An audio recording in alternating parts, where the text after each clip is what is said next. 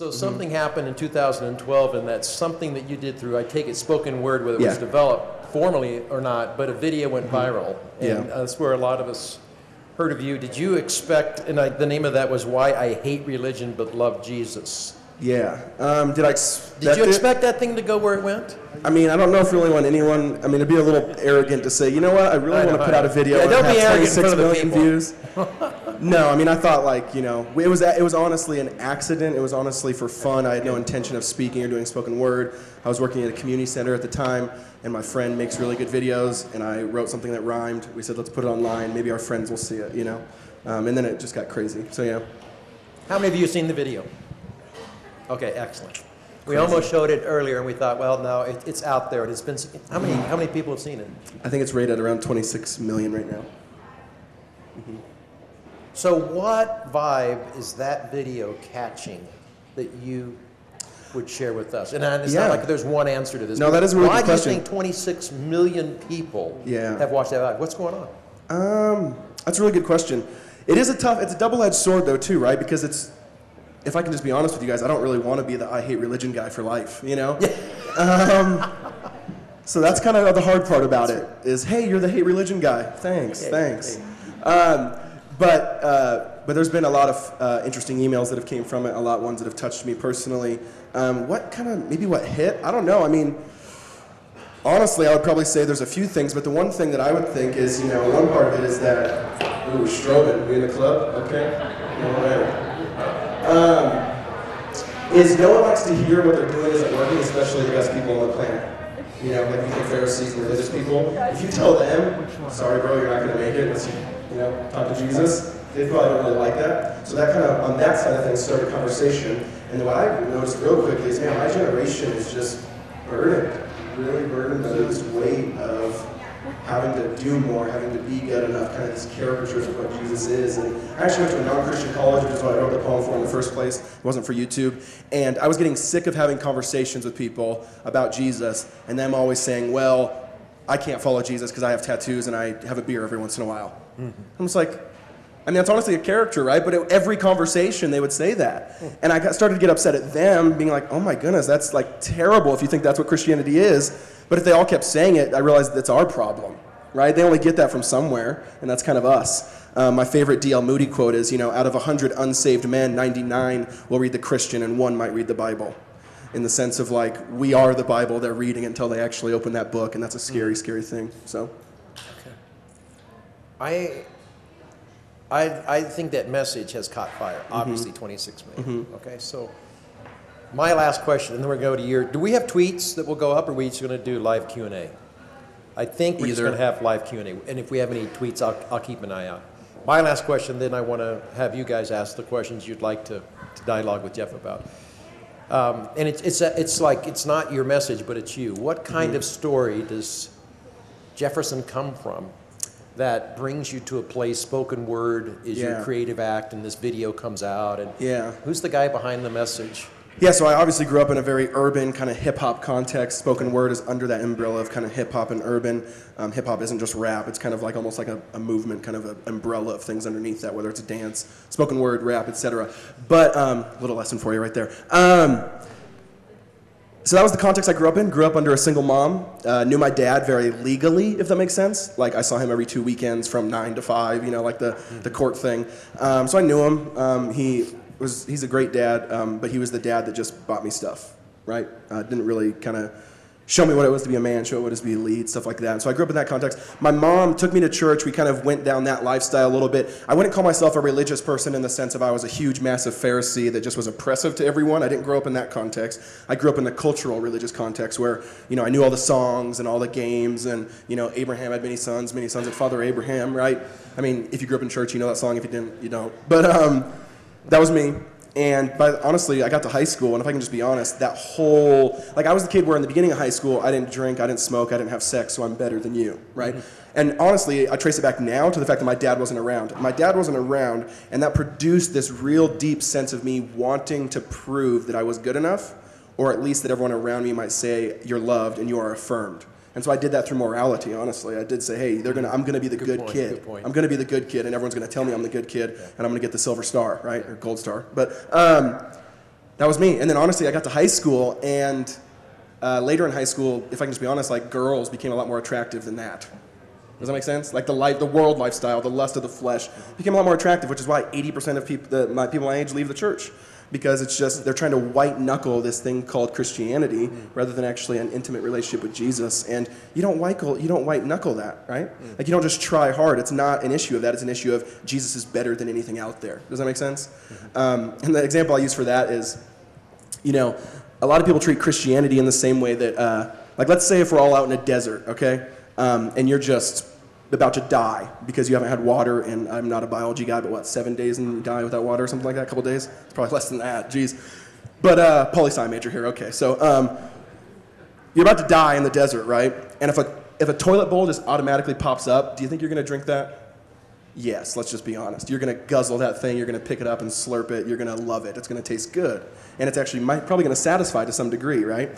Now, but it might even make you sick the next day. But now, if I'm home back in Seattle where we have pretty decent tap water, right? I mean, it's a pretty good place. I've realized the rest of the nation does not have good tap water. But, um, and I'm thirsty, where do I go?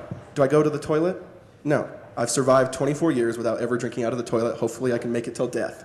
Um, I go to the faucet, right, where there's pure, clean, living water. Now, when I'm walking to the faucet and I walk by the bathroom, do I say, oh my goodness, don't drink that, don't drink that, don't drink that? do I? No. I, why? Because there's something better. Do you see what I'm saying there? Mm. And a lot of times, we, that's kind of how we miss Jesus, is we think that sin is just, oh, he's going to hate me or kill me if I look at that or do that. Rather than understanding the answer to you not looking at that sin or doing that thing is that Jesus is better, mm-hmm. right? Mm-hmm. And if you always go to the toilet, it probably shows you're still in the desert and you haven't drank from the living water. And so that's kind of the transformation that took place in me uh, in college when I started walking with Jesus. Mm-hmm. How old are you now?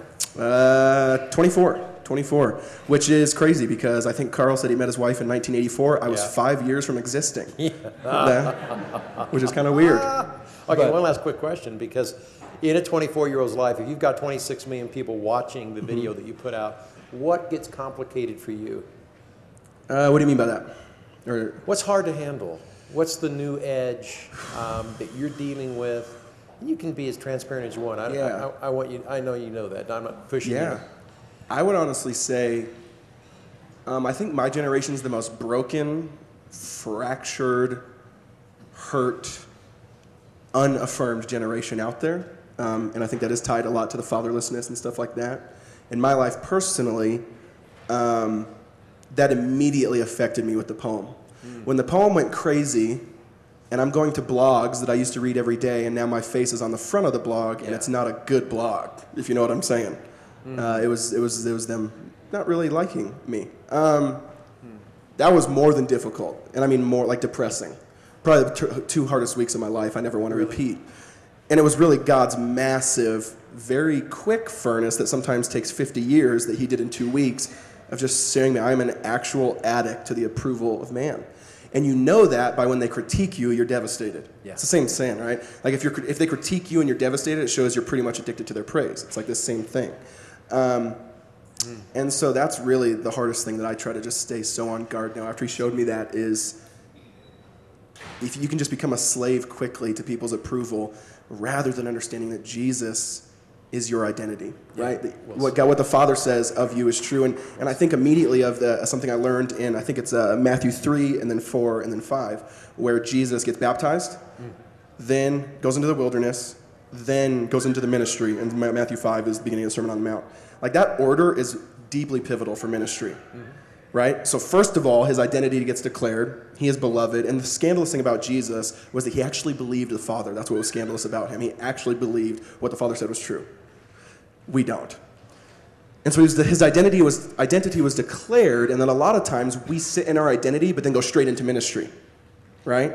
There's no, like the wilderness for Jesus, it seems to me the temptation with, the, with the devil and his time in the wilderness was actually a time of kind of taking the hot iron branding and just sticking his identity right on him so that then he could go into ministry. And when ministry, when noise happens, which is in ministry, a ton of noise, social media, whatever, people, stuff like that, his identity wouldn't be washed out because the wilderness kind of branded it on him. A lot of us want to go straight from baptism to ministry without that season of solitude, like she said, or that season and let it sink in. And man, that lesson I learned the Mm-hmm. hard way. That's well said. Mm-hmm. That's good to hear. Thanks for letting me ask you some questions, man. I'm already starting to like you. Appreciate it. That's good.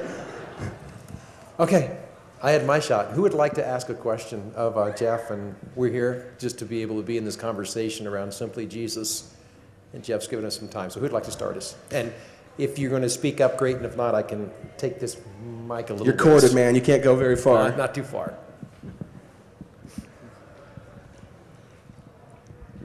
Bueller, anyone? I have seen that movie, by the way. He was on 24. Right here. Yeah, he said he had. Uh, Uh, this is kind of a weird question, but if you could go back and do it over again, Yeah. would you change anything that you said in that video, or would you Totally. do just like you did? 100%. Um, you'd probably like to know what. Um, it's a hard question. So, the internet is a weird phenomenon where, how do I say this? Like, if I'm going to go up to someone in a conversation, you contextualize, correct? Like you're a missionary, meaning that you're going to use language, culture, references, etc., to communicate to that person what you're trying to communicate. That's just contextualization. Now, when you go to that person and you talk to that person and you contextualize for them, you don't have 26 million people looking over your shoulder. Does that make sense? Um, the internet's this weird phenomenon where you have an audience, you have someone you're speaking to, but everyone can see it. And so there's a lot of people, like what I'm trying to say with that is there was a lot of people that critiqued me and it was really good and I learned a lot, but there was some where honestly I just would read it and say, it wasn't to you, I'm sorry. Because it was funny, but a lot of the people that critiqued me were all the gatekeepers, honestly. wow. And I didn't write that to that person. I wrote the poem to a 22 year old college student who maybe, maybe just broke up with their boyfriend or girlfriend who they thought was actually their idol or their god and now is struggling with depression and might kill themselves. That's who I wrote the poem to. And what's funny is I never got an email from a 22 year old suicidal person that said, you know what, great poem, but I really disagreed with your use of religion. I got that from a 45 year old seminary professor.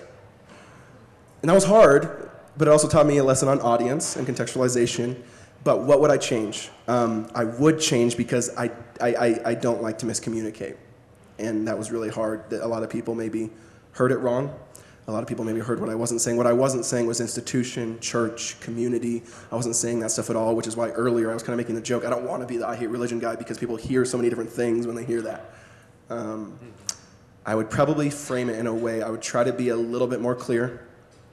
I think it was a little muddy, um, and there are certain references that I would have said. But it's but that's also hard too, though, because I have a line in there where I say I love the church. No one no one tweeted that one, um, or just they didn't get that far because it was towards the end. um, but yeah, I would have I, I would have. Here's another thing too. Uh, I probably would have maybe put the poem, especially with the platform now. I probably would have put the poem before like church elders or something hey, rip this thing to shreds. You're my accountability, right? Do you think it's good? Do you think it's bad? Whatever. And that's what I mm. probably, That's, that's a good issue. I would have done that as well. Because it would have never come out, right? And then, yeah, and that's a good point too. So, yeah. So I'm thinking about what does submission look like mm-hmm. to uh, a prophetic sense of do this, do this now, mm-hmm. and the hits. I, I find it interesting that he's almost happened to be more apologetic. Mm-hmm.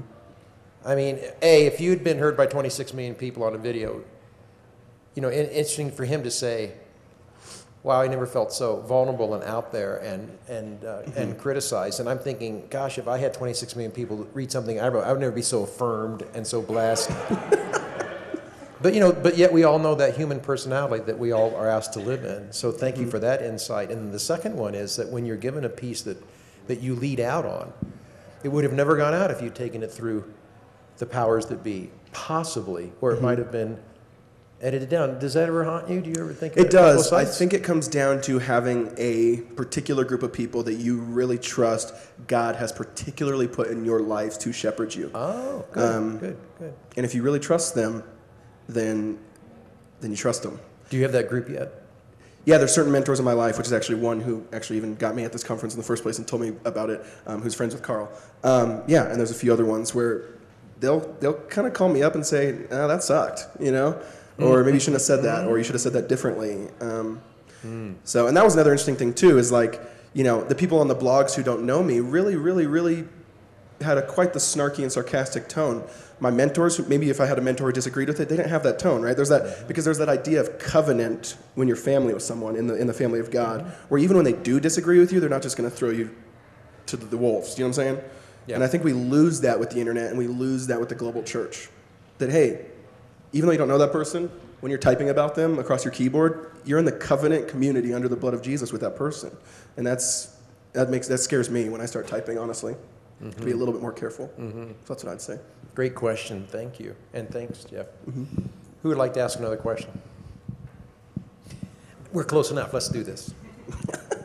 Anyone past you, you got to yeah, shout. 26 million people. Can we hear the poem live? Is that, uh, is that a possibility? Um, No, you don't have to do that. It's only. Here's the honest truth. You guys are going to hate me.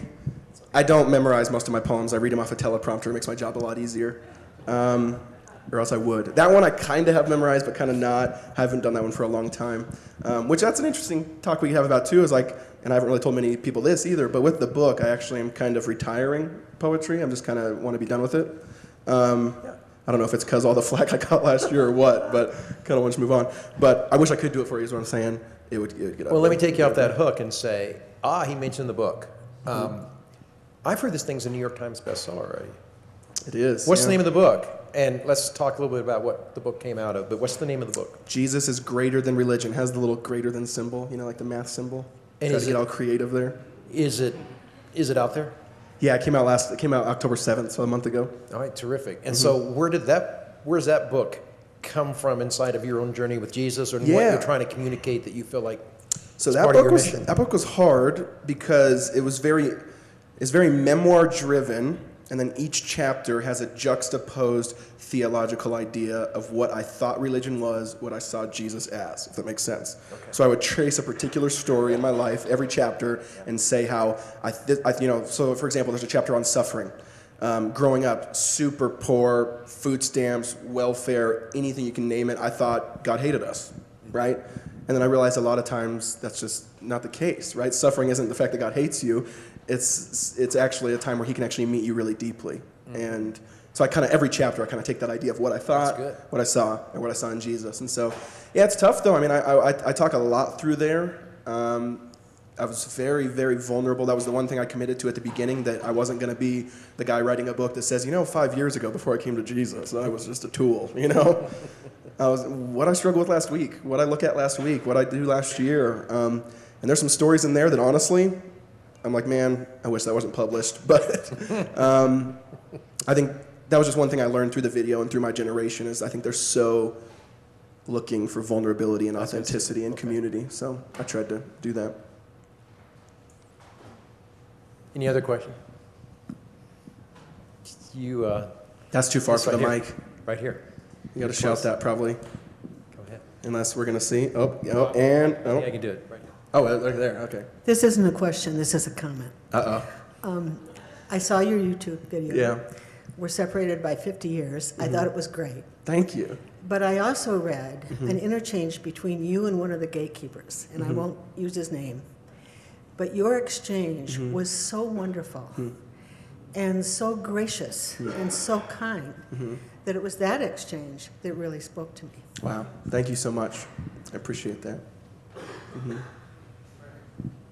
I do know what you're talking You know, about it's too, as by the way. vulnerable. Come ahead. Hey, Ren. And I think it's as, vul- it's as, as vulnerable to receive what she just gave you as it is to feel like you put something out where people might feel they can be critical of you. So I hope you heard what she just said. That's Totally. really good. Ren.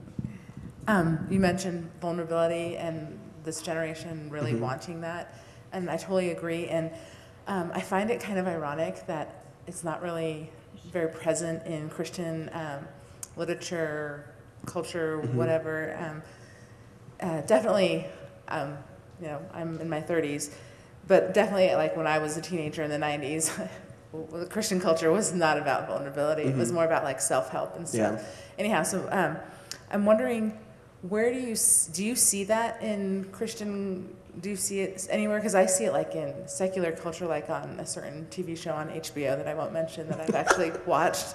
But No, you mean you mean like do I see vulnerability in any particular s- Okay, sectors so, or? okay, so I've seen like a couple of episodes of Girls, and Mm-hmm. um, my husband's like, "What are you watching?" you know, and I'm Yeah. like, "I'm like, and I'm a writer, and I'm like, this is great. I wish there was a Christian version of this. Yeah. So I guess that's what I'm asking, because like I love, I think that show is great on the vulnerability level, and I wonder where you see it in. in just any sphere in the Christian. Christian world. Um, yeah, I don't see it much. I grew up in the culture again. When I first started following Jesus, I remember going to a church um, where, you know, they did the weekly testimony. You know what I'm saying? Where everyone, you know, and the weekly testimony always consisted of, "Hey, John, come tell him your story." John would get up and say, "Well, you know, I was pretty much drunk for 40 straight years, shot up meth, and then I came to Jesus, and I only listen to Hillsong United and pray all day now." I'm like, really? There was just this immediate, just boom, boom. And I remember, I mean, that's we're talking weekly, and so it kind of would just beat me over the head after I started following Jesus, where I would just sink lower in my chair, saying, "This isn't a place where I like." I honestly, there was a good two years where I was depressed because I didn't think I was a follower of Jesus because everyone that I kept hearing looked nothing like my life was harder when I started following Jesus. I still start doing all the. I'm still doing all the things I wanted to that my that, like my flesh was calling after. But now after I did it, I hated myself. That's a lot harder than just doing them when you're numb. You know what I'm saying? And so yeah, it was really hard. And then I remember there was one thing that just transformed me where I had just a, a biology teacher in high school. He was just a solid believer, public school, and people knew he was. He was just integrity. He was an awesome guy. And uh, I, I, he was kind of mentoring me, and I remember just kind of really wanted to get all this stuff off my chest and finally be honest for the first time and all my struggles and all that. And before I could even open my mouth, he started. He's like 40 with married with kids, and he just started. Hey, I need to apologize and I need to repent. I've looked at this. I've thought of this. I'm doing this. Can you pray for me? I'm like, those weren't even sins against me. What? Like, you're not allowed to say that. You know, you're a Christian. Don't be honest, right? But um, that's how skewed I was. Um, and it was just through that that really put me on a path of, man, vulnerability really is, I think, kind of one of those key moments, I think, going forward in the church. That's really what will attract people. A place, like I say in the poem, but, you know, a museum, it's not a museum for good people, it's a hospital for the broken, right? And so that place where you can come for refuge, you know? Um, and we should, I mean, even theologically speaking, we're the only worldview in the entire world that we say our standing doesn't depend on us.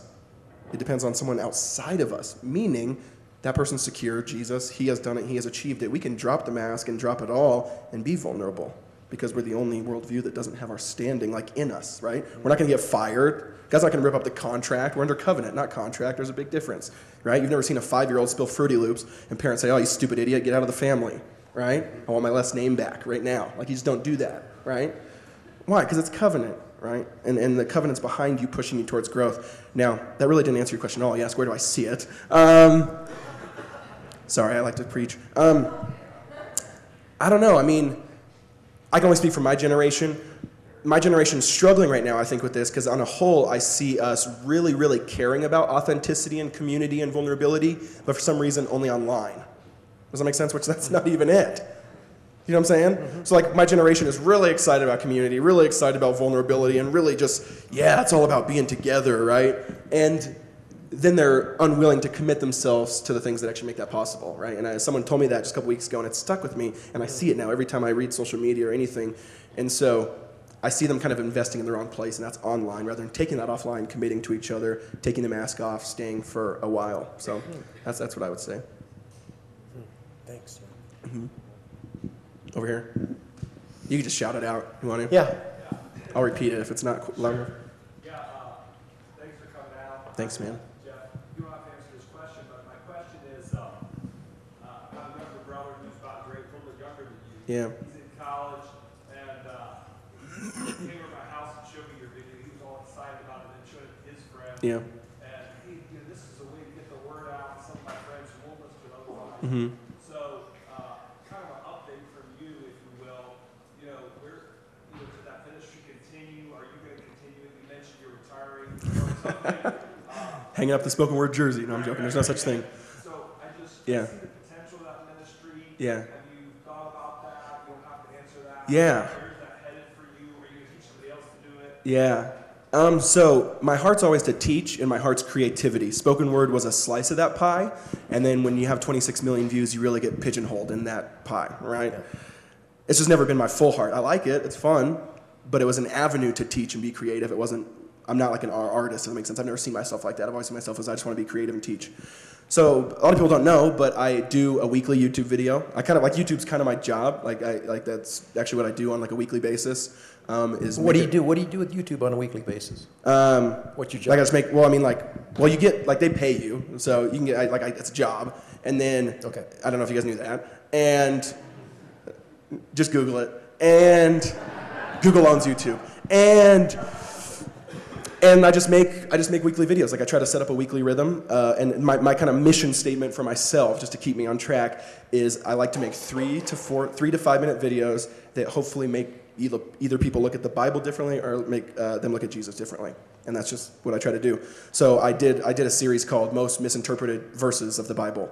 And I did the classics, you know, Philippians 4.13, all these things, you know, all the ones we put on our t-shirts and say, eh, you need to take that shirt off, actually. Um, yeah, and those did well. And so I do stuff like that. That's kind of what I do. And um, spoken word sometimes is in there. I, I just don't know. I think I'm just going to keep doing it less and less, if that makes sense, because I like the other ones. Um, and then writing. And writing is what I like to do too. And I got another book due next year, so I got to kind of figure out what that's about first, and before I can turn it in, and then we'll figure it out. So, yeah, that's what I do. Good question. Thanks for asking that. We wouldn't have got that information out of this guy. I'm telling you guys, if you need a job, start YouTubing. Start, do it. Do it. Yeah. Sam. I don't know yet. Um, is is is uh, Tom Wright's probably not in the room, is he? He's probably already gone sleeping. He's got to get up for his sermon tomorrow. Um, so I read. I, I really love him, and I've read a lot of his books. And the thing that's really um, landed with me is just that whole idea of the kingdom of heaven coming down to earth, and how that affects art, politics, food, culture, music, life, sexuality, everything. And so I would love to take that idea um, and build on other uh, people as well that I've read and make it very, very uh, conversational, down to earth, trade paperback, like I kind of like my one right now, just very accessible. Very, you know, some people are saying they read my book in like five, six hours. It's just, you know, I mean, it's 240 pages, so I don't know how they do that, but very conversational. And so trying to take that idea, um, because for me, I mean, this is the way I like to say it. I grew up in like like the American gospel I grew up in was, you know, repent, the kingdom of heaven is really, really, really far away. Raise your hand, you can go there when you die. And there might be babies with wings if you're lucky.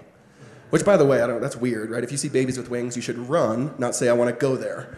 But um, and repent, the kingdom of heaven is near, is literally the polar opposite of that, right? Literally the polar opposite of that. Um, and it's not about evacuation; it's about restoration, and that's a big, big difference. I think I heard a pastor say, you know, one of the most awkward times in history will be when will be when Christians are going up and God's coming down and saying, "Where are you guys going? See you later," you know. Have fun up there, but um, I'm going down. Um, because all throughout scriptures we see this massive descent. It's all like I almost see the scriptures as a stair, like a staircase. Every text is him coming lower and lower and lower and becoming more intimate with his people. And I mean, I even see it the way I like to think about it is in like the large scale is. Um, you see in the Old Testament, God is in the tabernacle, which then turns into the temple. So you think about God humbles himself. Like it, it, it, God has to become vulnerable as the infinite creator of the universe to place himself in a building. That's, that's very vulnerable for the creator of the universe. But because he wants to dwell with his people, that's been the goal from the first place, right? That's, that, that exact phrasing is everywhere. He wants to be intimate, he wants to be one, he wants to dwell with his people. And then the Israelites really aren't that awesome, right? Like they don't say, oh, thank you for dwelling with us. They actually kind of say, eh, see you later, nice try, right? It says the Israelites were stiff necked people, which I like to say church people haven't changed much. But um, he doesn't say, okay, see you later. You guys are rebellious and thanks for trying. He actually says, no, I'm going to even go farther. And he comes in flesh and he walks among us and makes himself vulnerable to his actual creation. And then we kill him. Like, it, like that's brutal, right? We kill God. Like, like put that on your resume, you know? Kill Jesus, thanks. Um, and you would think by then, thousands of years, all this pursuit, you'd finally say, fine, you guys are idiots, you don't want me, see you later. And then what's he do? He sends the power of the Holy Spirit to dwell inside us. That's about as intimate as it gets right? So he goes from temple to flesh to then spirit dwelling inside us, and he always keeps getting more intimate as you climb down the stairs of the scriptures. And then it gets in Revelation where it says that he will dwell with his people, and we don't even need the sun anymore because his glory will uh, be so bright. And just that idea of like, are we in that grand narrative? Are we in that grand story? Because too many times we zoom in on memorizing verses rather than saying, okay, what's, what's the framework of the story I'm in? And, and that's, when we answer that question, at least from conversations I've had with like people my age, it seems to just do something different with how they start following Jesus. So um, that's all just my kind of ramblings, and, and hopefully my job actually this weekend was supposed to put that on paper and send it out because I need to do an outline very soon. But um, thank you for fleshing that out in me. I appreciate that. But yeah, that's that's maybe hopefully the direction I might go. Good. Thank you, Sammy. In the back, loudly, please. How's it going? Going good. Uh, I just want to say, okay, so you brought Jesus back to the forefront in a very accessible way. Um, and also, that video in and of itself kind of created a conversation starter. Um, even among like me and my teammates that I had in college, in the context where I was the only Christian. Yeah. And there's no way to start that conversation really. Yeah. So while you may have received a lot of flack for it, I can't even imagine the conversations it started. So thanks for that. Thank you. Um, but yeah, so being at the Simple Jesus conference, you know, we talk about this a lot, but I just wanted to know what is it about Jesus that astonishes you? It's a good question. I wasn't here when that quote got asked, whatever, but I saw it on Twitter. Um, first of all, thank you for that first part. That means a lot. That's exactly what I want to do with my videos. The, exactly what you said, conversation starter. What I like to say is like, I want my videos to be a grenade. I don't want them to be like the final answer. You know what I'm saying? I want that thing to just blow up and actually make people have a conversation about Jesus. Which, because when you're talking about the man himself, that's so tangible and you're going to get somewhere, right? So, what me, astonishes me about Jesus? A lot of things, a lot, a lot of things. The two things that immediately come to my mind is that I can't put him in a box. Um, there's a lot of factions of Christianity that take one part of Jesus and build a whole system around it.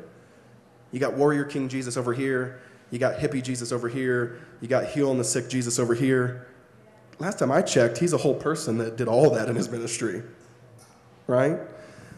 And we just can't put him in a box. And too many times, you know, the Bible talks about us being a body. All the noses hang out over here and all the ears hang out over here rather than us being one body. So, um, I mean, how weird would that be if you saw a bunch of ears? Like, that's gross, especially if it's feet or something. Ugh. But um, that's what astonishes me about him is every time I try to put him in a box, it almost kind of disappears. You know what I'm saying? Like, it's when you just let him be who he is and every morning say, man, you do astonish me. Do it again today. Do it again today in ways that I might not expect. Let me put my own guard down rather than having some idea of who you are that you have to fit into. Um, and so that's what I would say. And then also the thing that I've just been thinking about lately is just how much power Jesus really had that he had under control and never exerted in a violent or aggressive way. That's kind of crazy to think about how much we lash out with our tongue or how much we lash out actual violently, whatever it is. And I, I was saying it in an uh, interview earlier with Anna. I just watched Man of Steel. You guys seen that movie? Awesome. Epic. Thank you, Delta, for putting that on the free little TV screens. But um, oh, it was, um, there's this scene where he's not Superman yet. He's Clark Kent. I mean, he is Superman already, of course. He has the powers and all that. But he's, dread, he's Clark Kent, and he's in a restaurant. No one really respect him, respects him or honors him. And he's still a big dude. And he sees a girl get kind of like, some guy say sly remarks or, you know, that scene or whatever in the bar. And he goes over to the guy and pretty much tells her to stop. And then, of course, it just turns into a scene where the guy's just like this shrimp, too, of course, total SMS, which stands for small, small man syndrome. But um, totally just like, what are you going to do about it? Pours milk on his head, you know, just all this stuff. And you can just see in his eyes, like, he's Superman. He can literally crush the guy with his thumb. He can. But he flashbacks to his dad kind of teaching him, hey, what good is it going to do? Right? And then true power is not exerting it in an act of violence. True power is having power under control that you don't use right? So when I remember watching that scene where he was kind of almost blowing up, but then he walks away, I remember thinking, why do we always think it's the harder thing to fight when the harder thing was for him to walk away? Like that was very difficult. That's power under control, which is the true definition of meekness, by the way, is power under control.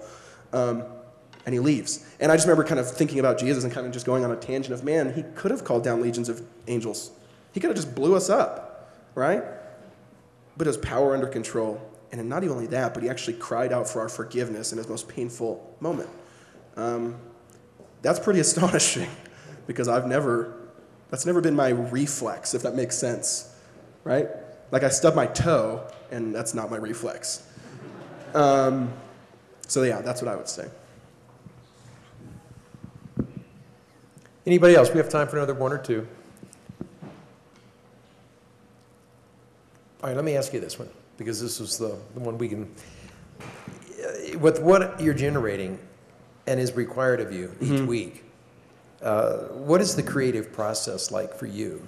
Where, how, what space do you need to get into in order to get ideas or to Yeah. begin to see your outlines or to come up with images or themes that you're going to pursue? How, how do you how do you cultivate The video creativity? it can be a little hard because when you have like a you, you know got deadlines. Yeah, I mean sometimes I can skip if I have to, but yeah, I try to do it every week. And the thing I try to do is rather than try to produce something for the video, I've had to be faithful to just follow Jesus, walk with Jesus in hopes that something might boil over. Because there can be this idolatry where you're only trying to produce content, produce content. That's really, really dangerous, right? Or you're only studying the Bible so that you can tell other people about it. Yeah. That's another dangerous place to be. So I really have to guard against that. But my creative process is just um, trying to be so immersed in the scriptures and in reading and talking with my wife and praying that something's just going to boil up and I can trust Jesus with that. Um, I am kind of like ADHD, so for some reason something just pops in. It always, Yeah. oh, there it is, let's go, you know? Um, and they're three to four minutes, so it doesn't have to be that, you know, I, I, it's usually just like what I re- read in the morning or what I've been kind of studying that week. Yeah. So, but it can be hard. I think creativity, the church treats as a gift. If creator is our dad, everyone has it. Say that again. The church treats creativity like a gift, like, oh, these special people over here have it. But if the creator is our dad, it's only logical that mm. we would have creativity, right? I mean, mm-hmm. like, where, where else does it come from, mm-hmm. right? Mm-hmm. Besides the person who literally wove you into existence um, and who was creative himself. So trusting that, it's not, it's not a gift, it's a muscle. Mm. And so when you work it out and when you do it, it can become a little bit easier or you can have a little bit stronger in it, stuff like that, you know? So it's something you have to kind of condition almost, but that's how I see it, so. Which then comes down more to faithfulness than trying to just be inspired, if that makes sense. Yeah. So, Jeff, we want to thank you for just showing up thank you. and bringing yourself here. Thanks. And again, letting God create through you a conversation that we could hear more about Jesus. Mm-hmm. Uh, we know how to pray for you. Uh, there's a lot of power that Mm-hmm. you're being asked to, to be part of. And so we know that what you spoke to of character formation is Mm-hmm. huge. So thanks for letting us get to know the guy behind the video Mm-hmm. and the books. And uh, you want to just thank him with a round of applause? And Thanks, guys. well done. Well done.